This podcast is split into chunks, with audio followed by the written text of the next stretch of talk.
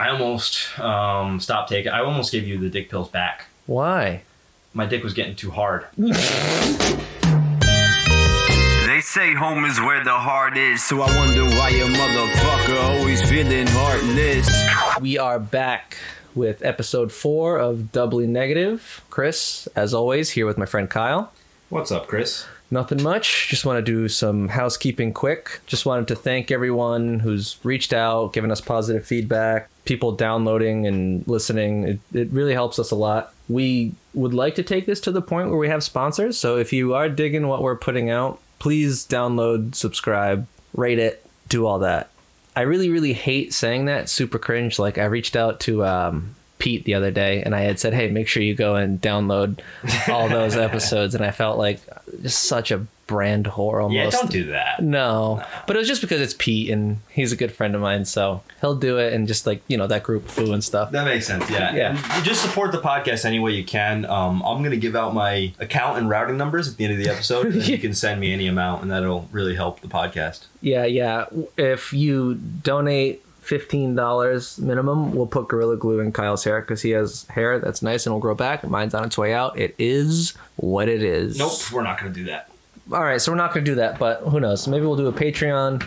I'm thinking maybe and record more content, Mm-hmm. even if it's just like solo stuff that we do. Like you could have like a little blog area. Sure. That could be Chrissy check-ins or something. Or even just send um, send gifts. You know, like I always like getting a gift more than money because, like, um, do you remember we played poker at Pseudo's house and then Pete owed me like ten dollars, so he just bought a soccer ball instead of giving me the ten dollars back. I like that. That was very nice of Pete to do that. It was, uh, yeah, we had a lot of fun with that. Yeah. Yeah, that was a good time. Speaking of social media, whoring yourself out on social media, I got a bone to pick with you. Oh, girl. Okay. I seem to be the only whore in this twosome. What do you mean by that? I I'm posting a lot, not really a lot, actually even mostly from my personal account, which I'm sure people are starting to hate because I'm just posting it on both accounts, and whoever follows both probably wants to kill me. but you know, you you drop a like on the photo.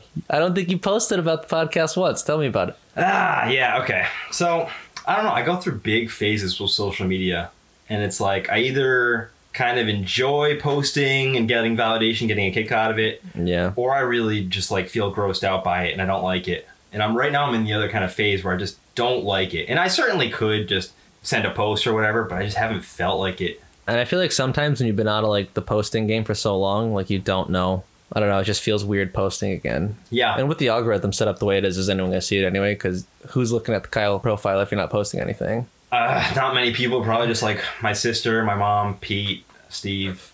Yeah, I felt kind of gross doing it, and I still do, but I'm gonna do it anyway because I want this to go somewhere. I think it might have some traction, but it is looking for that validation, and it's something that I always like shit on, like, oh, you're just posting that for likes, you're just doing that for likes, and then I find myself doing the same exact thing that I'm like, oh, why are you selling yourself out like that? And I'm doing the same exact thing. I'm checking subscribers, I'm checking downloads. I'm literally asking you guys to download like I said, I talked to Pete. Download, download, download. So I, I just it just feels gross, and I'm I'm looking for that validation. Yeah, social media is funny though, um, because I think it's a great thing if you use it the right way. Yeah, of course. And we've been to talk about social media, and this is kind of my view, my, my really succinct view, right? Mm-hmm. I've watched all those documentaries, like the, the, the latest one was the, the Social Dilemma. I haven't watched that. I've heard it was really fucking Yeah. good. Well, it's pretty simple, and everybody knows the gist of it, but it's really well done. It's everybody should watch it. But the the basic gist of it is that social media is bad for us. It's bad for our brains. Uh, we get addicted to certain behaviors, and it's just yeah, it's just bad for us. But I think the distinction you can make with social media is whether you're creating content or consuming content, right? So if you're if you're using Insta, Instagram or whatever, you're promoting yourself and it's doing something positive in your life, mm-hmm. then that's that's a good way to use it. But I think the bad part is when you just spend hours of your day looking at it and not getting anything out of it. It's like it's you're not using it as a tool. You're using it to fill time. Mm-hmm. And I think part of my whole thing right now is I got to a really bad part. Uh, I went through a bad phase at the end of my last cycle of using social media, which is probably like October, November, where I was just on social media a lot every day. And then I kind of broke off from it and I don't really go on that much anymore. And posting kind of coincides with that. Yeah, yeah, So, yeah. Just feel less like it. I just feel like I'm always craving new content, like constantly. If it's not social media, it's Reddit. I'm always just looking for something. And it kind of stresses me out because I think everyone's had that feeling where you leave the house without your phone and you're like, oh shit, do I should I go back? That wasn't a feeling people had before because it wasn't a supercomputer before. Now I use it to get literally everywhere. I have a supercomputer in my pocket, and I feel like it's almost a crutch in a way now. Because if I don't have it, that dies. I'm like lost, and if I'm in an unfamiliar area, Yeah, that's bad. I think that's just obviously bad. Getting addicted to content too, it's it's very clear to me that it's bad. There's different levels of content too, right? So Yes. I, I would judge a content's badness by how much attention and focus you need to view it. So like a book, for example, is content. That requires a lot of focus though, so it's it's probably not going to hurt your brain at all. You could argue that it's an escape from regular life, you know, that wh- whatever, but nobody would really say that reading books is a bad thing. no, Right. no, it's been pushed on us since we were kids. You have to read. You have to read. You have to read. And then like the next step would probably involve movies and stuff. Everybody likes to watch movies, but these days have you noticed that sometimes it's hard to watch a movie? Because my attention span's just not there. Yeah, like every 10 minutes you'll check your phone because Yeah. there's more. So what that is is what what entertainment is providing you more stimulation. And the ones that provide the most stimulation are also the ones that require the least focus. So those are like the crack cocaine of content. So so you got books which are like Weed. Weed, yeah, That's the maybe. weed. Yeah, it's a nice sativa. or even just like nutritional food. You could even view it like food. Like, yeah, well, you see what I'm saying. Yeah, yeah, yeah. There's certain stuff that's not bad for you, and there's certain stuff that's bad for you. And the stuff like it's getting worse and worse these days. Instagram, TikTok, uh, Snapchat. Those are all like the really high stimulation factor in less like least content. I gotta I gotta say one thing. I fucking hate word porn. It is the le- It is the. It is the worst form of writing. Can you elaborate a little bit for the people who don't know? Absolutely. So so word porn is when people post basically like two lines and it's like literature to them. Like it'll be some stupid quote like you're worth it. He just doesn't see it. Oh my god! You know those like just like it's Live, like a laugh, picture love. of Yeah. words, right? Oh my god, yeah. Like people don't read books anymore. They read this stuff. Yeah, because it's quick. Yeah, it's just like if like if, a book is the good form, this is just the worst form. You can't get anything profound or thoughtful within two lines. No, and Ugh. that's why I think TikTok and like Vine was so successful Mm. because that content is quick. I don't know, does TikTok cut off like thirty seconds, sixty seconds? I don't. I have no clue. I'm I'm anti TikTok. I don't know either. I think that's what it is. I think it's really short videos. You want to know why it's called TikTok? Why? Because it's China saying you're fucking done. USA TikTok. Is that why? Clocks? T- uh, no, That no. actually be- But that's that's what I want to. That's my theory. Yeah. Time, time is almost up for you guys. But that's what they say in the. Oops, I just spilled water on your floor. Sorry about that. No worries. Um, it's only water. We'll figure it out. But that's what they say in the Social Dilemma, that documentary. Um, basically, that the companies that create social media, they figure out how to addict us. They figure out what is the most stimulating everything, like from just where the buttons are towards that, uh, to how the content is displayed, and they optimize that. So they're creating more and more addicting stuff, and, and the, the whole goal is to keep you on their platform for longer. So if Instagram keeps you on for six hours, that's better than five hours and not as good as seven hours. So they're purposely trying to figure out how to take as much of your life as possible. Which just seems so fucked up. And it's so easy to fall into that trap because they are spending a lot of money on this research to find out what is appealing to people. Mm-hmm. so you, just instantly just look at the phone like oh this looks cool. The second people complain about the layout too much they revert back. It's like okay people didn't like that. Blows my mind. And i don't think i can express enough how much hate i have for tiktok. Do you know how stupid you look? Mouthing someone else's words and doing a dance in front of your iPhone. It drives me batty. Have you ever seen someone making a TikTok? Many. Did you cringe the whole time? I've been a part of a couple of them. I have too. Not by choice, gun to my head. I was, yeah, I didn't like it. No, it's, it's like so it. uncomfortable. It's not for us, dude. As a yeah. 29 year old man going on 30, I do not belong on TikTok. We're not the demographic. We have faces for podcasts, not not TikTok. Yeah, well, I don't know. I think it's just we're too old for it. It's one of those things where It missed us. Snapchat almost missed me, but I ended up using it for a little bit. Yeah, it was popular for a bit, but like all these social media platforms, I feel like they kind of come and go. Like MySpace was awesome. Now awful something new came along, but Facebook, Facebook has been pretty constant this whole time as far as like the front runner as far as social medias. And they're buying up all the other popular ones like Instagram and stuff. Yeah. Did you ever like like um? Did you ever dive into Twitter at all? I did not. That's the one that I think I would like, but I just never did it, and it never got me. So I did a while back in the day, and I tried getting back into it as recently as a couple months ago, and then I just thought to myself, who the fuck cares what I have to say? And it's ironic that I say that while recording a podcast because Yeah. I'm, I'm just Very ironic. yeah. So maybe in my head I was like, I have so much to say. This character limit isn't going to hold me down. I'm going to record myself for an hour. Makes sense. Yeah. Yeah, different people just express themselves in different mediums, obviously. Uh, all the way towards like painters like to paint instead of write or act. It's just many different ways to do it. social media breeds a terrible kind of expression. People are behind a keyboard thinking they don't have consequences for the things they're going to say, or it just, and always looking for that validation like, oh, I'm not getting the likes that they're getting. Am I not as popular? Am I not as attractive? This person has lip injections. Maybe I should do that. I need to work out harder. And it's just like, be yourself. Stop posting things that make your life look way better than it actually is because no one's life is as good as it looks on the internet. It's tough though. I'm gonna come back at that. I just want to go back to Twitter for one second. Okay. Because I remembered something that kind of amazed me. And this is also to the point where they're all good tools in their own different ways. Oh yeah, of course, if they're utilized correctly. Yeah, and there was one instance where I, I didn't know that that was what Twitter was for. I remember we were we must have been in Boston, I think, and it was I don't know if you were there, but it was definitely me, Dan, Pete, Ryan, maybe, and I remember like a lot of cop cars and ambulances and stuff going out uh, going around outside. I was like, what the hell happened? And Pete just looked at his phone. And he's like, oh yeah, it was this happened up the street because I don't know if it was a hashtag or what, but he was able to look up the area on Twitter, and there's all these people posting updates. Yeah, yeah, yeah. Right, so Twitter was a really good tool for finding out what was happening right there at, at exactly that moment. It blew my mind. I was like, I didn't know you could do that. Yeah, and that's when it can be useful for stuff like that. And just like I feel for the most part, it's just used to spread hate and try to make people jealous of your life.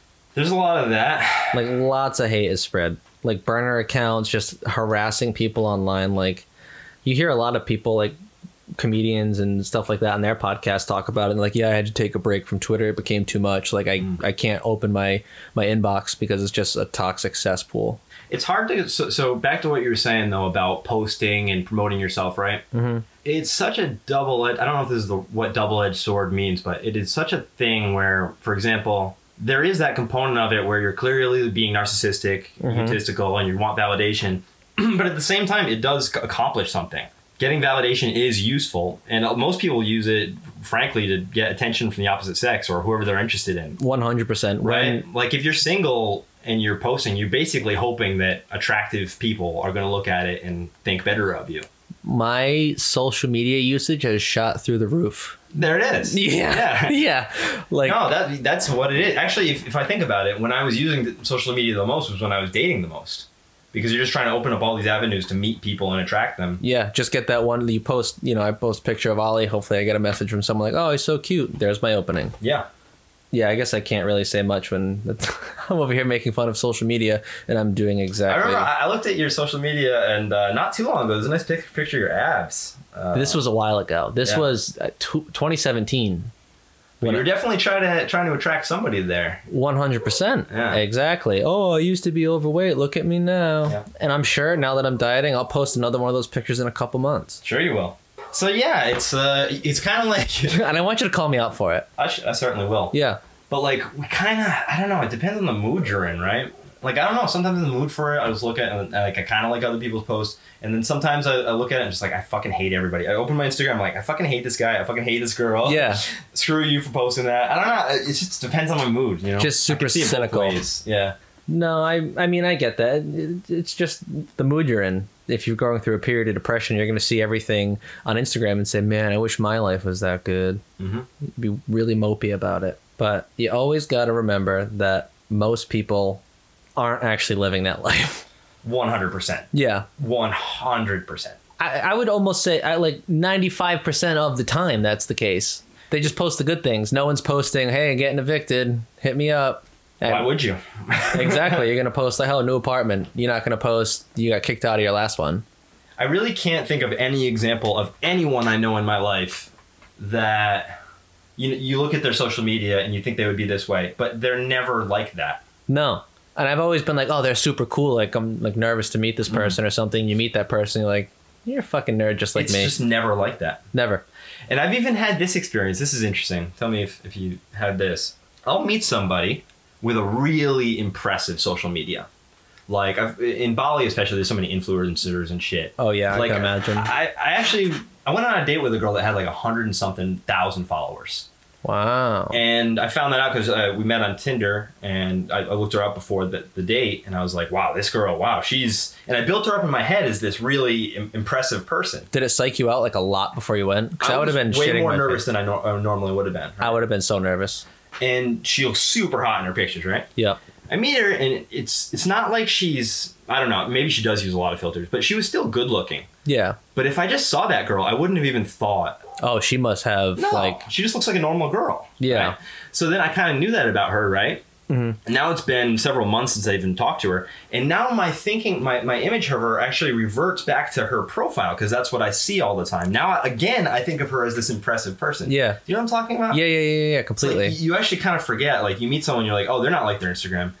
But then if you haven't seen them in a while, you can kind of think they are again. because that's all you know of them at the point. Yeah, that's what you're exposed to. Yeah, maybe they did turn it around and they are this person now, but they're not. This could even happen with your friends or family if you haven't seen them in a little bit. They always post. That's what happens all the time, actually. If I've been using social media for a lot, if I've used it, and then I meet um, family members, whatever, they say, "Oh, looks like you're having an amazing time. You're doing all this stuff." Yeah. Like, well, sometimes, like. Yeah, yeah, yeah. Like if I post one cool picture every two months, it looks like I'm having an amazing time. Yeah. When I could be just laying in bed 79 days out of 80. Yeah, and honestly, like when I look at your profile, like when Hmm. you were living in Bali and we weren't like talking as much as we talk now, obviously, but I was like, man, Kyle's got the life. yeah, and I was doing cool stuff sometimes, but the vast majority of the time I was just sitting in bed watching Netflix and jerking off.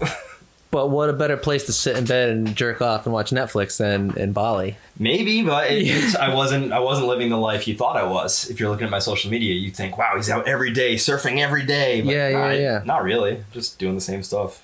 Do you think if you weren't depressed, you would be living more of that life? Like you, Yeah, certainly. Yeah, when I'm in a better mood, I do more stuff, of course. I mean, I feel like you always want what you don't have, Mm. right? So I'm sure, like right now, I want your life. I want to go move to Bali, especially after we were just looking at apartments. I want to go to Bali, but who knows? When I'm there, I could be like, man, I really miss Coventry. I miss the winter. I miss like, actually, no, fuck that. I'll never miss the winter. Well, no, I can give you the perfect counter. Like, um, sure, I like a lot of parts about my life, but I've been thinking a lot more about money and finances lately. And I even think about you. I think, wow, you got a really good, steady, stable job. I wish I had that. Yeah, you always want what you don't have, Mm. and I like it's just tough because finding that like happy medium where you're just happy where you are and making the best of that. That's your best bet. You made this choice. This is the life you wanted to live. You're living it. Continue on and do it. You know what I mean? You made that choice of I want to go to Bali. I want to like really take advantage of my time here on Earth. Right? I feel like a lot of the times I'm wasting away working Monday through Friday, eight hours a day, commuting back and forth, spending most of my free time like cooking for today and lunch for tomorrow, and like just doing monotonous tasks where I don't have that.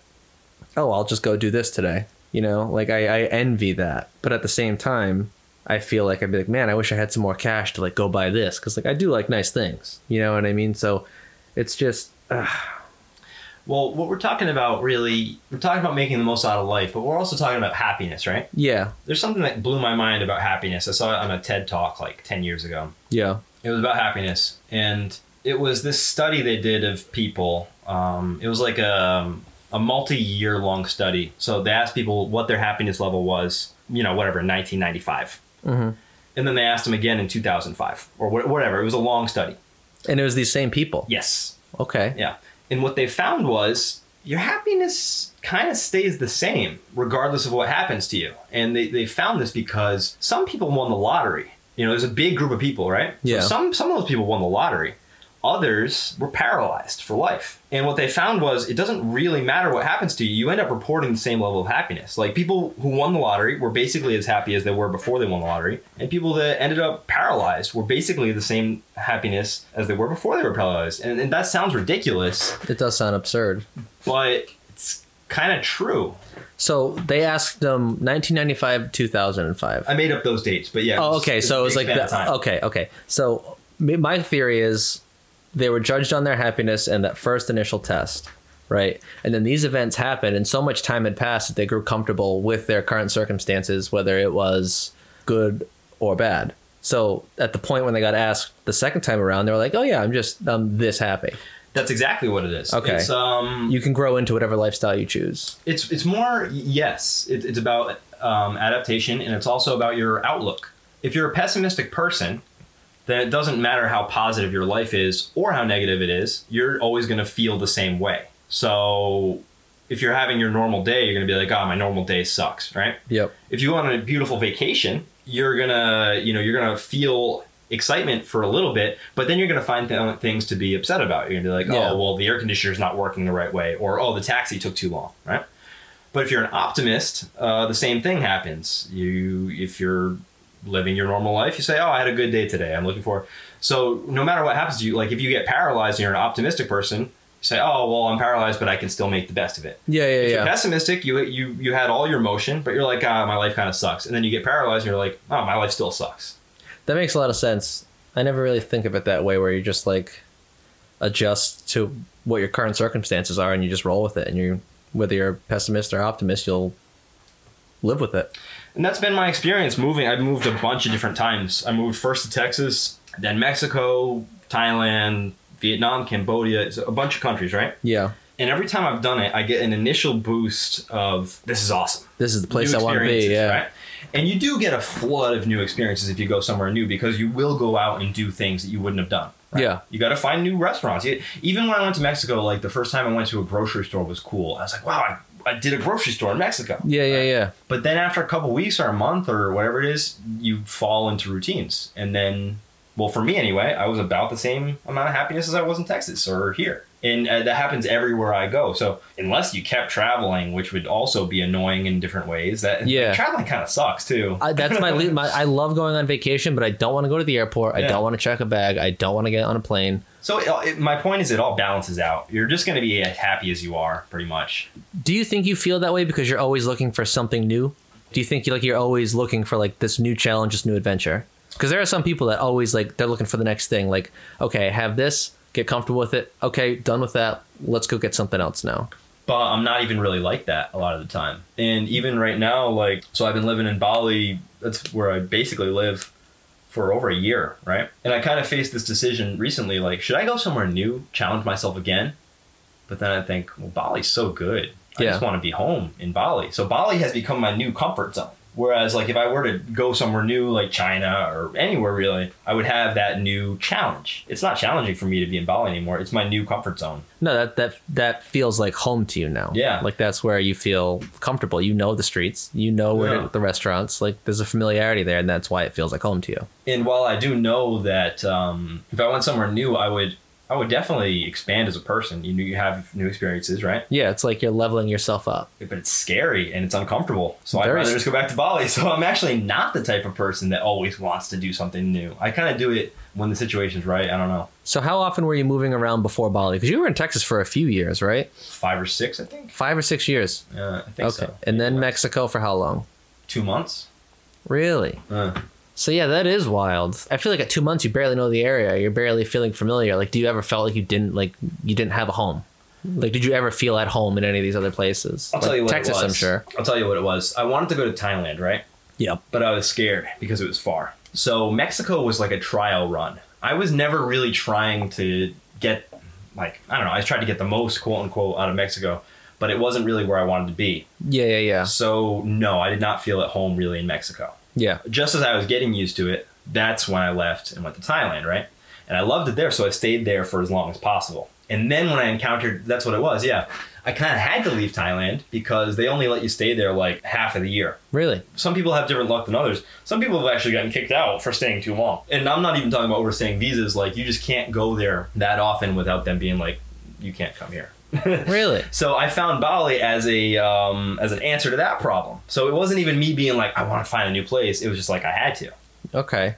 Yeah, that makes a lot of sense. I, I interpreted it as I'm gonna try something new. I'm gonna go somewhere else. But you were just like, I did a trial. I went somewhere. They kicked me out, and now I'm here. But that's kind of cool though, like the going with the flow, just see what happens and make the best of it where you end up. I remember a couple weeks ago, I had told you I had a friend that traveled to Puerto Rico, and you were instantly like, "Can we go to Puerto Rico right now?" Because you were dying to get out of the United States. Yep. It's not a great place to be right now. It's one of the worst in my opinion. I don't want to be here anymore. That's the funny thing. Like sometimes um, certain friends, will, you know, they'll message me about places when I am there. Like in Indonesia, uh, Aref's brother Bashar is like, "Do they even have electricity there?" You know, just making kind of like it seems like a third world. Yes, making jokes, but also kind of like, and it's like, dude, it's better here than it is in It's the USA. so much better. Yeah. because me and Pete talk about it a lot where we just um like just very jealous of your life like we want to go I can't tell you how many times I've said fuck it I'm just gonna hit up Kyle see if he wants to hang and I'm gonna go live in Bali it seems so fun It's just cheaper and better weather and better everything. Yes, it's pretty good. okay so I, I guess my next goal is to get a remote job where I can work from an- anywhere collect the salary I would make in the United States move to Bali and literally live like a king It's a good goal. I think that's the plan It just depends what's keeping you here too, because um, absolutely nothing at the moment well, there you go then. Ollie I have my dog Okay, there you go That's go. literally the only thing. Yeah, because I was just gonna say, like, a lot of people say they would want to do it, but they don't really want to do it. You know what I mean? Yeah, I have like some close family ties, but like my immediate family, like I don't talk to them, so it's like, well, what's really what's keeping me here? Just Ollie, and then just you know, you got your I ha- friends, you got your jujitsu guys, you got Pete. Pete's an asshole, though. No, I just wanted to bring it up organically. cut that out, Jake. Me and Kyle are playing a game. Okay, don't cut that out. Leave it in. Leave it in. Fuck it. We'll do it live. Leave it in. I think it's about even right now. All right. Anyway, uh, I started out hot though. I started out real hot. You really did. You're catching up. okay, back on track. So back to you wanting to move to Puerto Rico because that's something I would totally be down for in the future if our Uh, it's just uh, I I would pretty much just go anywhere where it's hot and relatively cheap. I, I would go anywhere like that, basically. And Puerto Rico sounded good in the moment because I never been there, and well, I didn't know it was open, and I guess it's open right now. My friend just went there, so it must be. Yeah, that's the biggest thing. I don't know. I'm gonna go check it out when he moves down because he's moving down there for a couple of years for work, and he said I always have a place to stay, so I'm gonna take full advantage of that. Nice. And then who knows? Maybe potentially move down there myself. Who the fuck knows? We'll see. Because fuck knows? it comes back to our conversation a few episodes ago. Where do you see yourself in five years? Do not know. A million things could happen between now and then that completely change my life course. Certainly. So uh, you're always the one that's very polite, and you ask me how my week my my week was. I'm gonna ask you this time. How's your week? How's your dick? Dick's good. Dick is really good. um, operating at full capacity. Interpret that how you want. Um, I would I would uh, interpret that as optimum hardness. Um, yeah, optimum hardness and reliability. It's not doing things you don't want it to do. exactly. We're in sync. Yeah, that's good. We're in sync. So, yep, the dick pills are working for anyone who was curious. I'm your plug if you need dick pills. These aren't illegal testosterone pills, by the way, so don't arrest me. How's your dick, by the way? Because you're taking them now too. Are you taking two a day? I almost um, stopped taking. I almost gave you the dick pills back. Why? My dick was getting too hard. No, it wasn't. You're so full of shit. No, no, no. see, I almost, I almost did stop taking them though. I was uh, n- no lie.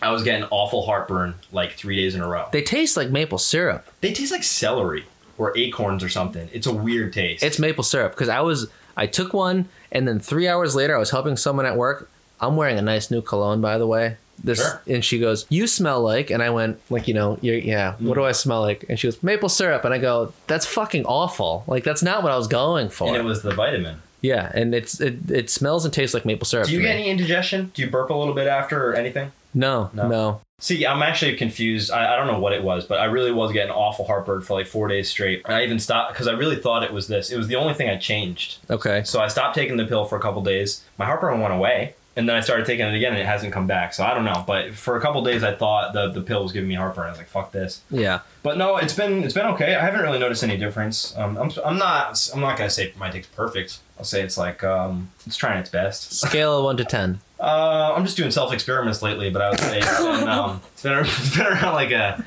eight and a half or nine. I can't complain. Self experiences lately. Oh my god. Well, so one of the things it promotes, right, is libido, right? Yeah, yeah, yeah. That's how much you want it, right? So the the other night I was like, I started to right have a have an experiment. yeah. You know, I was like, okay, I'm gonna jerk off now. Okay. But then I was like, not really that into it, right? I'm just looking at the stuff. I'm like, eh. Do you think the depression is fighting off the the big dick pills? Um, the, the depression's been kind of mild lately. I'm not gonna say it's anything like that. You felt better though? 'Cause- Yeah, yeah. Yeah, because actually you weren't like really in a bad spot when we first started this, but um, uh, I was worse, certainly. you were worse. But yeah, it seems like since we started this, I know my experience, I've felt a lot better, and I don't know if it's just because openly talking into a mic about my problems is therapeutic. I think like no word of a lie, like after we sit down and we have these conversations, like I feel like a weight lifts almost, like the same feeling I got almost with meditation when I finished and I finally took that breath in. And you just feel that rush over your body, like I felt. I feel that after we record these episodes. So this has been like super helpful for me. Yeah, yeah, I like it too. I think it's just like um, it's something that forces you to kind of pay attention to the present moment. You're like you're engaged right now, and I am too, right? Yeah, It's it's the opposite of again, it's like the opposite of just scrolling social media. We're actually doing something. Exactly. And like how often do you get to sit down with like a good friend and just have an open dialogue for like an we've been going for like an hour. It, it always feels really good, and like I'm the type of person where I can go a long time without socializing, and I just don't like it sometimes, right? So even then, I bet uh, even though I've been home for a while, I haven't even really hung out with my friends that much. No. Uh, Part of the depression, right? Yeah. But then like seeing people like seeing you, seeing Pete, seeing Pseudo and Costa, I always feel like rejuvenated afterwards. I'm like, oh, I should do that more. But yeah, but th- th- that feeling wears off and then you just a week goes by and you you're like, yeah, I'm going to hang at home. Exactly. In the moment it's great. We know what feels. We know what makes us feel good and what's better for us, but it's just so hard to do for some reason. The things that are better for us are harder. It seems like. It really is so much harder. Even now, like I'm kind of in like a mode where I'm like, okay, I'm gonna lose weight. I'm gonna be training as often as possible. I'm gonna get in great shape. And like even yesterday, like I was excited for jujitsu all day, and it got closer and closer, and I was like, oh, I don't know, like I could just sit on the couch and like be lazy and just watch something. Mm-hmm. But like I've been like, okay, you're going. I've been on one of those kicks where like going, going, going. That's what you need, man, and that's that's called momentum. It's gonna get easier and easier, right? Like the first time you went to jiu-jitsu after a long time, that's the hardest it's ever gonna get, right? Yeah. And you go the next time, it's a little bit easier. Next time, a little bit easier until it's like the best is when it's just automatic. And I've gone through phases like that. Like the last really hard training phase I went through, like gym wise, I was going with my my friend Matt in Bali. We are going six days a week minimum, and it wasn't even a question. I just got up and went to the gym. Like there was no decision to be made. I just did it. And you know what? That's where you want to be. is so awesome about things like lifting and jujitsu. You can see your progress, mm-hmm. and you know, like I'll like you go back one night after a long time, you just get your ass kicked all night, right? Then the next time you go, you know, you're starting to feel like I'm picking back up what I knew before. I just need to keep polishing it and keep learning, and then eventually you get in a groove, and you're like, oh, I I noticed I was doing this move correctly, and like I was pinching my knees, and like you start picking up on this progress, and you can just ride that wave but it's important to ride that wave and keep that momentum going because it's so easy to also say oh people want to hang out or like oh i'll go disc golfing instead or i'll go do this instead and you lose that momentum in that one area where you're really cruising you know You know what I think happens for me anyway? Because it happens every time. because you start to do things again, right? Like I'm starting to train again, right? Yeah. Uh, gym anyway, and it starts to feel good, and I go, why did I stop? Why do you why do you get into a groove and then stop? And I think what happens is you get to a level where you're like happy, you're impressed with yourself. You're like, I'm doing good. And then you get complacent. It's right at that moment where you're kind of happy Yeah. with yourself that you just go, ah, well, I don't need to go every day anymore. yeah i mean i've been killing it lately why do i i could take a day if i want And then all of a sudden you just don't care anymore. Like it just slips out of your fingers. I think that's what's happened to me. yeah because those th- that one day turns into like three days like oh I'm, I'm gonna take the week you know what i'm a little sore you try to rationalize it You know what? I never read this book, but I heard people talk about it. It's some, something about the valleys or the plateaus or something. yep But it was about practicing anything, whether it's musical instrument or athleticism. Basically, you go through different periods. When you first start, you get a huge boost because you're learning so much every time you do it. You're getting so many benefits, especially like uh, let's say you're lifting weights for the first time. The newbie gains are the best gains in your life the best gains right? If you're squatting, you can go up 30 pounds uh, every week. But the better you get at it, The less harder. incremental benefits you get. So what happens is you hit a plateau. And as soon as you hit a plateau, that's when it gets harder to keep going because all of a sudden, what was exciting has gotten boring and more difficult. So so right now, even you know, we're you're starting again with something, and I'm starting again, and now we're seeing those gains again. So now it's fun, Yeah. right? So it's actually going to get harder the longer it goes, in a way. And I noticed that with powerlifting because like I did that for maybe like four or five years. I'm terrible with time, so I could completely be getting that wrong. But I remember I would run a six week program and test new PRs every six weeks. I think it was six. It was the Jonnie Candito program. It's great for beginners. If someone's like, "Hey, I want to try powerlifting," look up the Jonnie Candito six week strength programming. Um, no free ads. But I would be like, "Oh yeah, I, I added forty pounds to my squat." I'm like, "Wow, this is awesome." Here comes an a thousand pound squat soon. yeah. Stay yeah. tuned. Yeah. And then eventually you start getting up to that heavy weight, and it's like, okay, I if I can get five extra pounds on the bar after this six weeks of training, that's a win. Yeah, you can even they they um they divide um, your experience level into beginner, intermediate, and advanced. And a beginner can make huge gains for several months. When you're advanced, you might be like uh, let's say building muscle, right? Yeah, A beginner could possibly build like 20 pounds of muscle in a year. I think. I think it's something like that. I think you're correct. An advanced guy might be lucky to get half a pound of muscle in a year because he's almost reached his potential, Yeah, yeah. right? Unless you take steroids. Yeah, so that dedication level to keep going, even though you're seeing so little returns. But you have to work that hard to maintain what you worked for in the past. Exactly. That's that's the trick. I feel like when if you get to that point, usually it's part of your life now. Though it's not just like something you do as like a hobby or fun. Like that's it is what you do. That's a good point. Yeah, because all the guys I've met that are like really fit, Yeah, they're just that guy now. their whole life revolves around Yeah. I th- I'd say I've met two guys like that. I, I have one friend Andrea in Bali, and then one friend Otto in Bangkok, and both of them are like jacked as fuck and ripped, Mhm. and that's just how they are now. Yep. they're like that year round. They they will never miss a gym session. It just is not fathomable to them. No, they could never. And you like you go out to eat with them. Like Yeah. you go to like a nice restaurant. Like oh, they have this great stuff. They're like, I'll take chicken and rice. Exactly. Yeah, yeah. They don't want to yeah. try the other stuff. Like You're- they'll you're just take the exactly chicken and rice. It's a lifestyle commitment if you want to reach that level. You're exactly right, and I just haven't been like that. Maybe that's what separates you from the next level.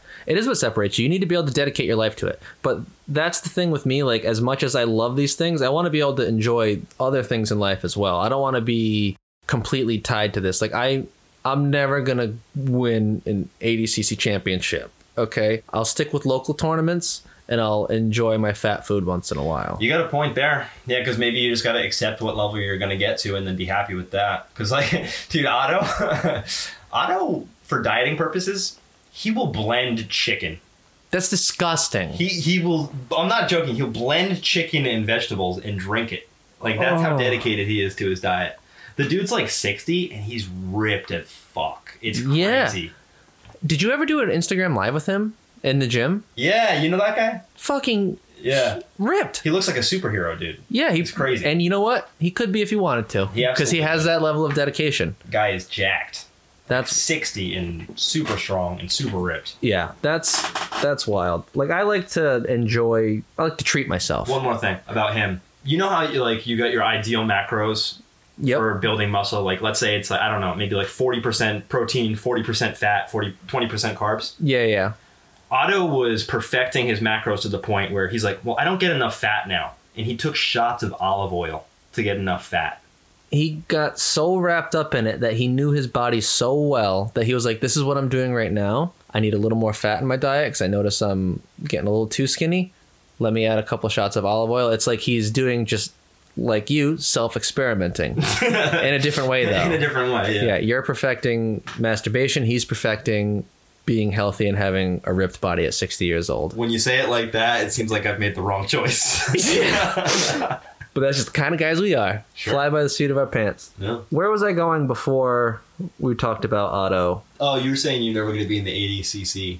That reminds me too. It's like we do cap ourselves, right? We say this is what I'm capable of, Yeah. right? And you've done that with jujitsu, and like you could do that with anything. I've done that with writing. I feel like I'm comfortable making X dollars per hour, but not more, right? Why why if you don't have to? Right, and like even in weekend league, I know Pete will go for like gold or something like that, and that's like 19 wins. But to get platinum would be like 25, and it's just he decided that it's not worth the extra effort, right? So you put a cap on yourself, and whether you're comfortable with that or not, that's that's what determines your satisfaction. You know, that's the perfect analogy.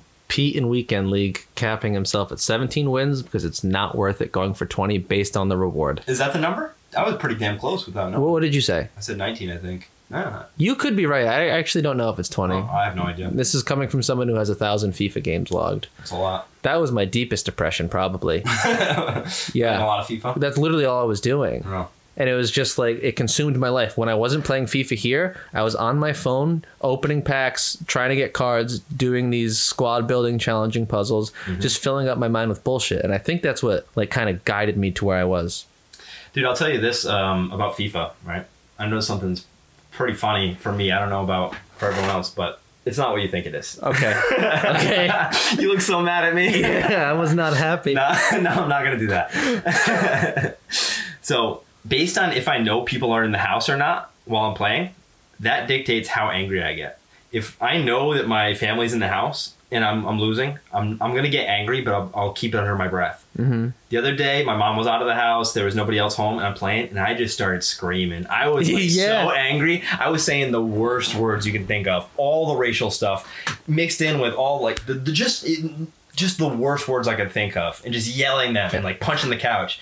It's just crazy. I'm not trying to either. Just my rage would increase knowing that I'm comfortable being angry because nobody else in the house with me. So you said a bunch of words like, um, which isn't good. Good, you, yeah. you can't say that. You can't say stuff like that, especially in public. And thank God we have a very handsome producer, Jake, who is going to cut that out or bleep it out. Sorry about that. I just you know I kind of had a flashback to it. Sometimes you just got to let it out. Yeah. See, with that, my anger, regardless of who was in the house, I'm screaming.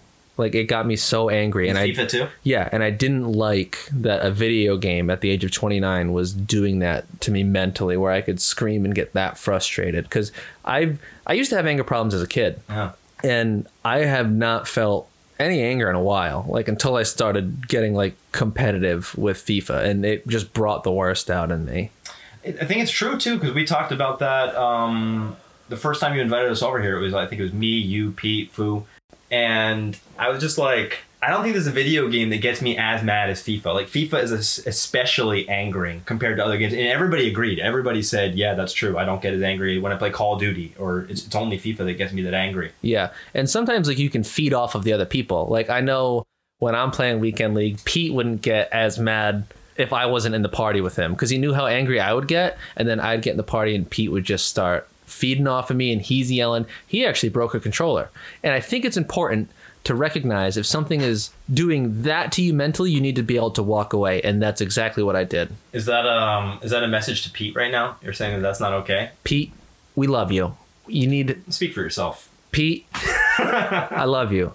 I want you to not be as angry at FIFA, and I think me leaving the game has done wonders for you. I think it's up to him. I think um, if he's comfortable breaking controllers and it like brings him joy, then fuck it, why not, right?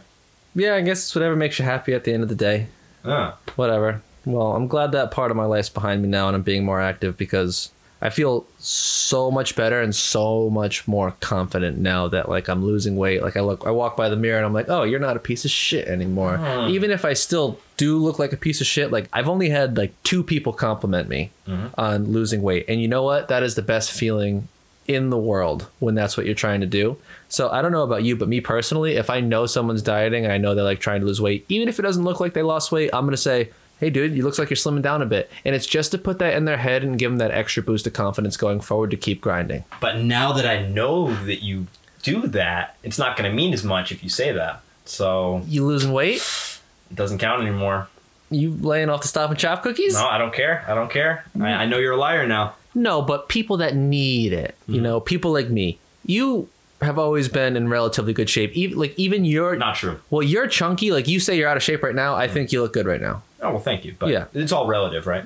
But um, no, that actually is a point that um, we talked about Sam Harris before with free will. Yeah. he has this book called Lying, and uh, the point of it is that it's never beneficial to lie, even what we think of as white lies, even something like that. And that's interesting too because I kind of agree with you, and I kind of like that, like encouraging other people that way. But there is a point to be made there where um, if people get the idea that you will lie or you will exaggerate, they kind of appreciate your opinion less. Yeah, so I think I kind of just devalued myself by putting it on a Absolutely. public platform. Yeah. All right, so I'm not going to say it anymore. I wouldn't. Yeah. Um, and it's it's really good book too. I highly recommend it to anyone that's interested because he says even the the lies that we think are good do exactly that. They devalue our integrity. Like for example, he mentions um, like let's say somebody you have an artist friend who sends you a song and they ask you what you think of it. Usually, whether you like it or not, you're going to say, "Yeah, it's good." Yeah, sounds Right? good. You're going to say something nice. just like people probably saying, "Dude, love the podcast," and they're like just fast forwarding through the whole thing. Right. But Sam Harris argues that he's not that type of person anymore. He's changed his life and he will say it's not good. And he says that people get more out of that. And when you actually do tell them it's good, now they know you're telling the truth. They, Yeah. Because they see you as a person with integrity. But whereas if you're the type of person that always kind of just says the convenient truth, people respect it a little less. Even when like people ask you to do something you don't feel like you're doing, it, you want to do it Yeah.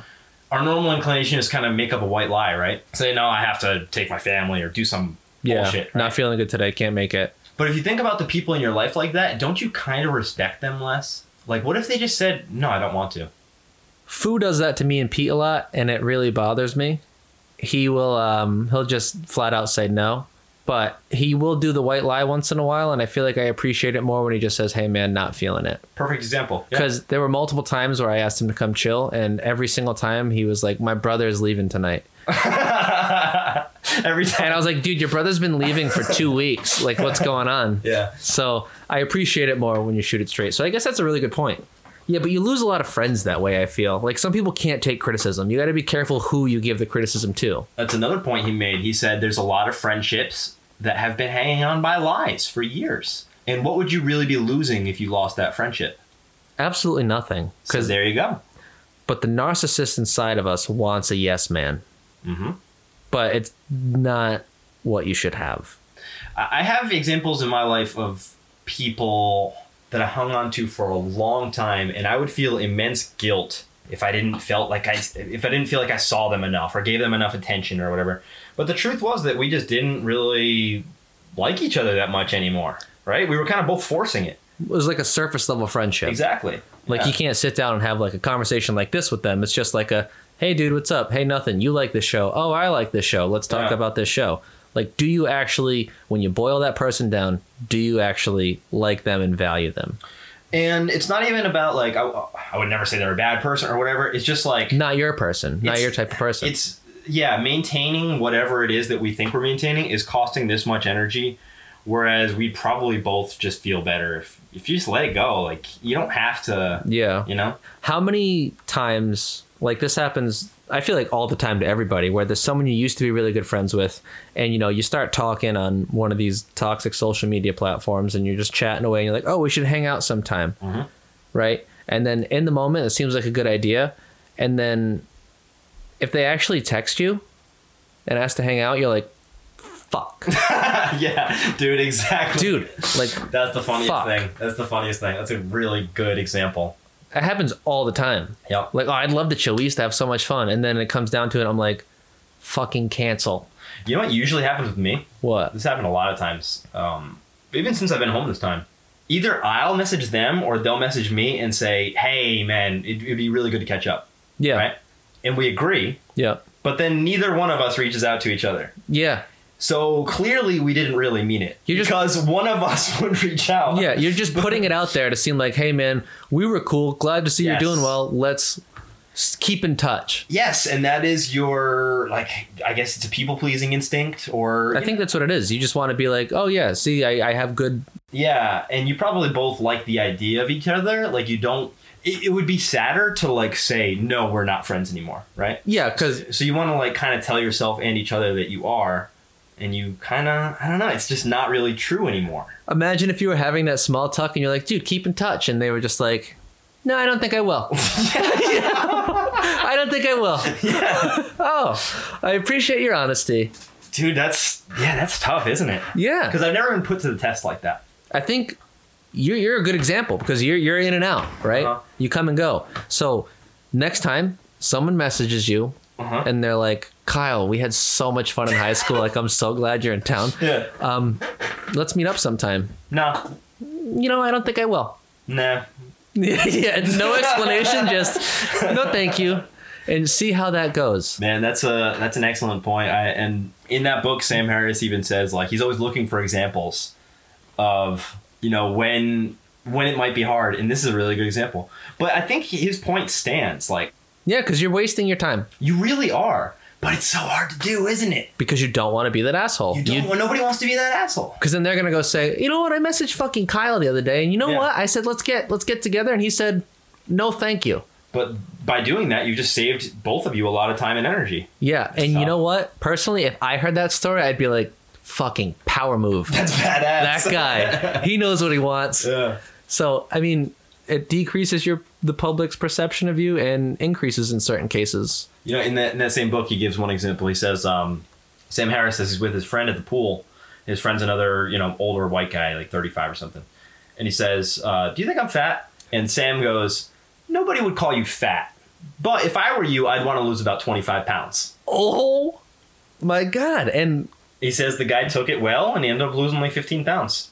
So not the full twenty five. yeah, yeah, Yeah. so Sam said, "I, you know, you look good, but yeah. I would still lose ten more pounds." he gave him. He told him the truth, basically. And I, I like friends like that. But that's fucking hard to do, isn't it? No, it is, but like, I feel like I don't really have friends that'll tell me like, "Hey, you're getting fat." They'll just say, "No, you're like." They'll dance around it. But you would kind of appreciate it, right? Yeah, like that's what got me to lose weight in the first place after high school. I Yeah. had people that were was bullied for being overweight. Mhm. Even if it was friendly bullying, it was like within a friend group. Don't hang out with any of those people anymore.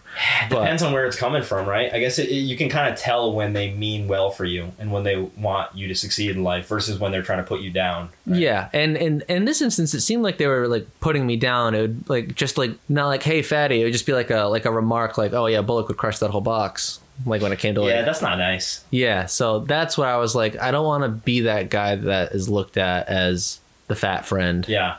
And in this example, too, it's not like Sam Harris was just like, hey, you're getting pretty fat. No, he, someone asked him a question, asked him a question. and yeah. he gave him an honest answer. And Yeah. I think And just to wrap that up, too, sorry. no, that's right. um, if I was cutting you off, he, he kind of says if you don't tell the truth in that moment, if you give them a convenient white lie, you're depriving them of necessary information. Like he uses the example of what what if that friend is really looking to date, uh, and and he says, "Do I look good?" and you lie and you say, "Yeah," you're you're reinforcing possible delusions in his head. You're denying him access to your reality. And, and what is friendship and relationships uh, besides like tr- mutual truth, right? yeah, if we're friends, you want to know what I'm thinking, and I want to know what you're thinking. yeah, So if I ask you something and you lie because it's nice to me, you know, on one level I can kind of appreciate it, but on another level it's like, well, I guess he's not really that good of a friend. as a friend, I'm not helping you at all. I'm not helping you progress and better yourself as a person. I'm just making you feel good in the moment. And wouldn't that be like a, what fake friends are? Like friends that kind of act nice to each other, but they don't really care about it. That's exactly the definition of fake friends, right? Yeah, exactly. You want those friends that are going to challenge you and say, "Hey, listen, you really need to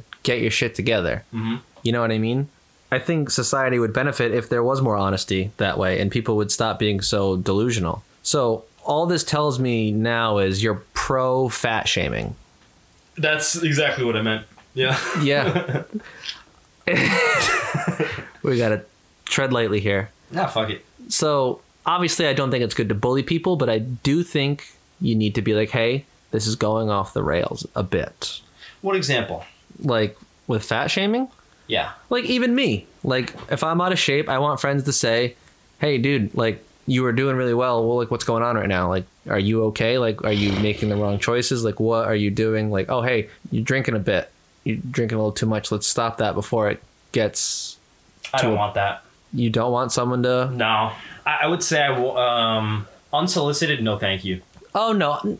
Unsolicited well it all depends on the situation if it's if i'm really off the rails it's it's a problem yeah but if i'm you know Yeah, if you're spiraling, like, and it's like intervention time. exactly yeah yeah yeah, yeah. that's what i'm saying But for an example, um, there was I had one friend in Bali who was really brutally honest about my weight, sp- uh, particularly. We hadn't seen each other in a while, and I lost a bunch of weight. And she said, "Hey, you look great," right? Mm-hmm. And I really appreciated it. But then, like a couple months later, I gained like ten pounds, and she's like, hey, "You're a little bit fat." It's like, "Fuck you." Oh, and this is coming from a female too. yeah, That's tough. it was like fuck you, but like, and the funny thing is, she didn't mean it poorly. She's just like that brutally honest. Was there a language barrier, kind no, of? no, no, no, No, no, no, okay. no, no. I, I don't even remember the context, but she's oh, that's right. She was on the back of my motorbike, right? And Oh, her, her arms around me, and she like pinches my belly, like. Oh and I'm no! like, fuck you, right? oh no! But the funny thing is, like, that's kind of what she was doing. She was kind of, you know, pointing that out to me. But I, I didn't need that. I knew it. Like, I didn't need Yeah. her to point it out. And if anything, it hurt me worse, and it made me feel Less it- of a it- It person. didn't help me at all. Like, if No. I asked her, "Have I gained weight?" and she said yes, then that's fine. Okay. But she did it without me asking for any feedback at all. I was like, "Fuck you," and and I, I liked her a lot less because of that. Okay, so I think we've decided on fat shaming if you're asked an opinion. It depends. Yeah, it depends. I mean, some people would probably welcome that, but personally, um, I, I don't want unsolicited advice like that. Yeah, I get that because I know, like, say, like if we're disc golfing, like me, Pete, Fu, Gannon, and like someone just starts coaching up, and it's like, listen, I don't want, I just want to play. Mhm. Don't correct my form here. Just let me let me throw the the, the goddamn disc. Yeah. So it's kind of similar in the way of like, hey, don't tell me I need to exercise right now. I'm just doing my own thing.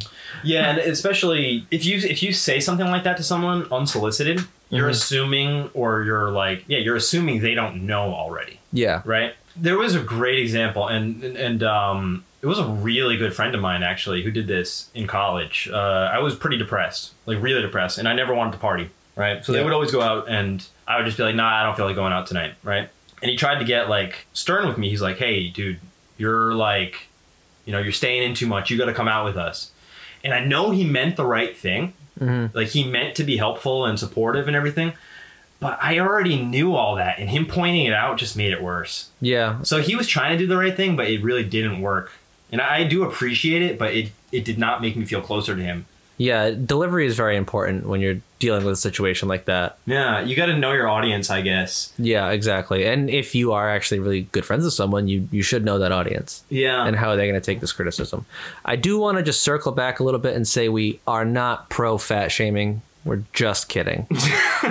so, on to your thought. No, that was well. I guess I was thinking about interventions next. It's like because that is a very hard example of you're deciding to tell the truth right now, right? Yeah.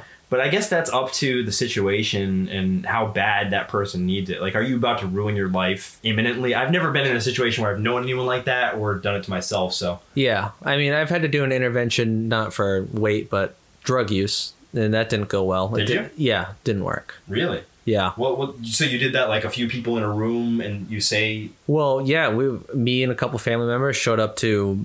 I'm not going to make it public knowledge, but the house of the people that were having the problem, Oh. and we were like, "Hey, we want to talk. Like, we love you. We want to make sure. What can we do to help you?" And "Did you write out what you were going to say beforehand?" no. Oh. Hey, have you ever seen the It's Always Sunny in Philadelphia intervention? Yeah. When they run in, they just go intervention, intervention, Yeah. intervention. It was kind of like that, but without the yelling. They didn't know we were coming. Yeah, we didn't plan it very well. Hmm.